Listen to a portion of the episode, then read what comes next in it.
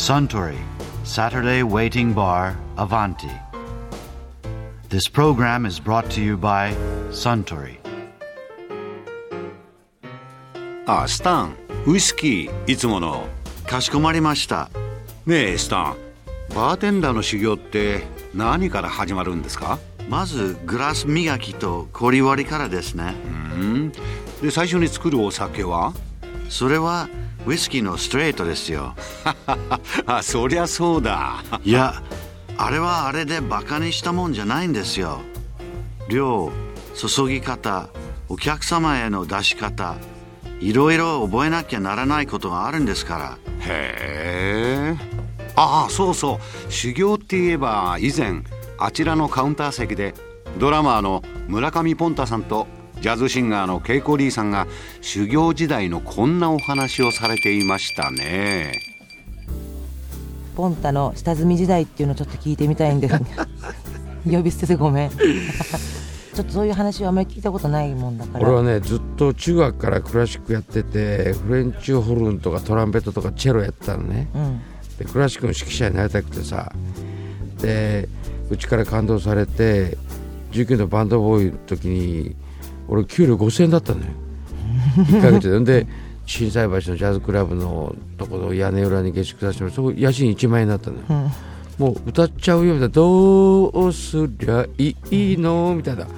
うん。でそこから始まってで北新地のお姉ちゃんとかもうみんなにお世話になって飯食わしてもらってもいろいろ教えてもらってみたいな、そういうのがあってで俺大村憲司ってギターとやりたかったのよ。うん。でたまたま赤い鳥ってグループがドラムをオーディションしてるって言って岐阜の市民会館まで行って28人ドラマーいたのようん。オーディションで、うん。で俺7番目か8番目だった。の、でその前までは全然みんな微動だにしないわけ、メンバーとか大村憲司が、で俺がバッと「Let It Be」と翼をくださいやらされたの、でその時に健二が初めてメンバーにお呼び立てちゃって、ほんで俺らもあこれ決まりだなと思って後ろ向いて「今日は皆さんありがとう。俺で決まりだからみんな気をつけて帰ってね」って。で入っちゃったそれがデビュー。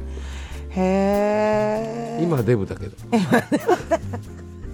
なるほどね。うん。運命の出会いねまず。そうね。ん。私は、まあ、ずっとあのピアノをなんか習ったりとかで譜面を読むのが大体大っ嫌いだったんですぐあのバイエルとかでも1年かけて5曲ぐらいしか丸をもらえないタイプだったんですけどね。まあそれはともかくうん最初はピアニストとしてのいろんな歌手の伴奏をずっと二十歳ぐらいからしていて、うん、ジャズとか。俺そんな真面目な話初めて聞いた俺。そうでしょ？ちょっと聞いてよ。聞いとるから、ん。伴奏やってたの。毎日。月から銅まで。箱番ってやついわゆる、やってて「恵子さんこの曲はボレロでお願いします」っていう歌手の人がいてね「ボレロって。ちょっと CD 聴かせて」って言ったら全然ボサノバなんですよね。それくらいだから音楽知らない歌手の人とかがいたりしてちょっと私このままでいいのかなっていう感じで、まあ、まだ今は若いしいいけどこのままちょっと3040とかになった時にちょっとやばいかなってこう思い出してで、まあ、声がちょっとボーカルに向いてんじゃないって周りのミュージシャンとかに言われててじゃあまあ試しにちょっと歌ってみようかって歌ったらそのまま歌手になっちゃった。でそのままレコード会社の人と知り合って。でも本当そういう機微ってすごいよね、俺もそうだけどあのそこでこうなんなかったら今の人生はないみたいな。うん。それやっぱりこうつながりつながりっていうかピックアップだよねやっぱり、だから私は本当にジャズボーカルっていうのは一番なりたくなかった職業なのね。イメージがやっぱりちょっと私の中ではあんまり良くなかったんで、だけど今はもう本当にまあジャズボーカリストって自分で思ってないし。姫はもう単なる歌い手さんで歌を歌っててジャズボーカリストってイメージもないしでもケイコリーなんだよね、うんそう言って言ってもらうのが一番うん嬉しい俺はなねその時本当に俺いろんな歌手の人と今までやらせてもらったけどケイコリー様と会った時にもうこの人は関係ないと思ったもん。もうなんか言葉出てこないな。やっぱりもう 恵子さんはね素晴らしいよ本当に。あの恵子さんって気持ち悪いね。うん。姫はね姫はやっぱりね昨日もちょっとセッションやらせてもらってあれだけどもう叩きたくないよね。聞いていたいって感じ。たまに全然叩かない時もありますねやっぱり、うん。あの一緒にやってるドラムの人でも、じーっと足の裏がつるって言ってましたよバラードとか。いやでもねこれ一言言わせてもらっていい？いいよ。俺今までいろんなボーカルの人とやらせてもらってあれだけどね姫はね別物なのはね俺今までマイルスマイルス・デイビスってすごい尊敬してたのよ。うん。こんなリズムすごい人はいないと思ったのバラードやっても、同じだね。バラードの中にすっごいリズムがあるのよ。いやこれね初めてちょっと恥ずかしいけど言っちゃうけどバラードやってリズムある人っていないのよあんまり。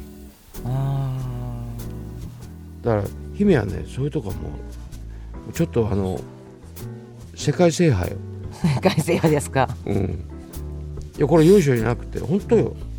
俺が言うのが間違いないようん。でポンタ本とかやってたわけでしょ、うん。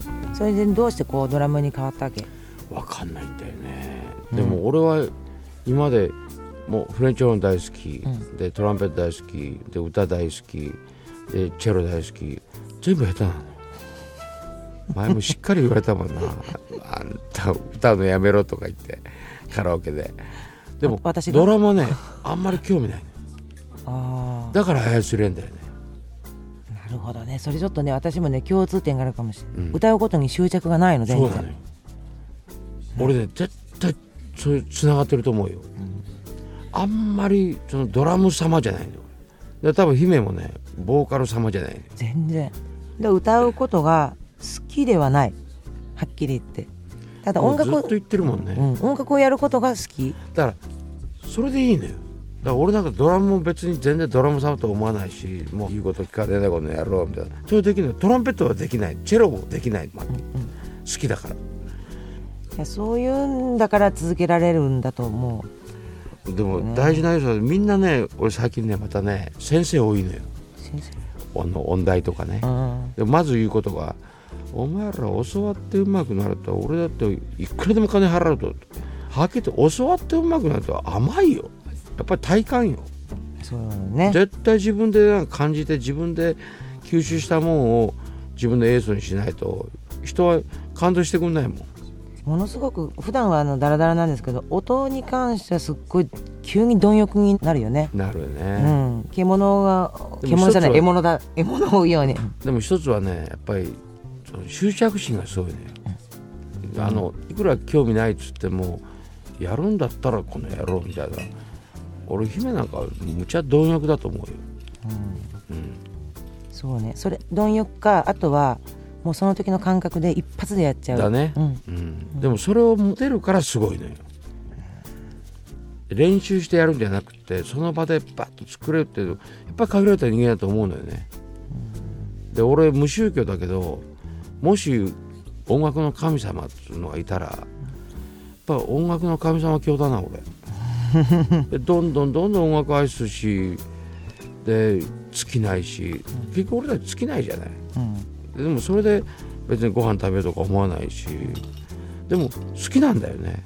で好きだからやる上においてはもう本当にもう弁当箱の片隅までご飯一粒まで絶対食ってやると思ううん。うん、重箱の隅ですね、いやねそういうとこがね、でもしょうがないじゃうん、んそうやってもう生まれちゃったんだよ、うんうん。いやでも今は本当に私はこういう職業についてミュージシャンといっぱい知り合いになって、やっぱりミュージシャンとかミュージシャンの周りにいるやつってみんな楽しいしうん。いい。楽。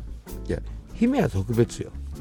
俺もまあ一応ミュージシャンって呼ばれるような存在だけどあの世界が狭いよね、うん。うん、だから俺他の世界なんですよ。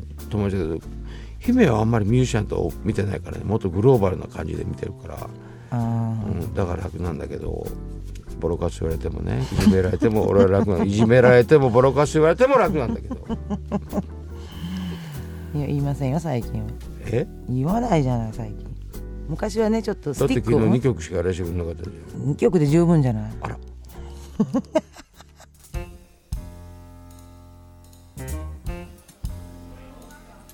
いやー村上ポンタさんとケイコリーさんのお話面白かったですね。あスタンウイスキーいつものもう一杯。かしこまりました。ところで私と一緒にもっと聞き耳を立ててみたい方は毎週土曜日の夕方お近くの FM 局で放送のサントリー「サタデーウェイティングバー」にいらっしゃいませんか？面白い話が盗み聞きできますよ「サントリーサタデーウェイティングバー」「アヴァンティ」This program was brought to you by Suntory.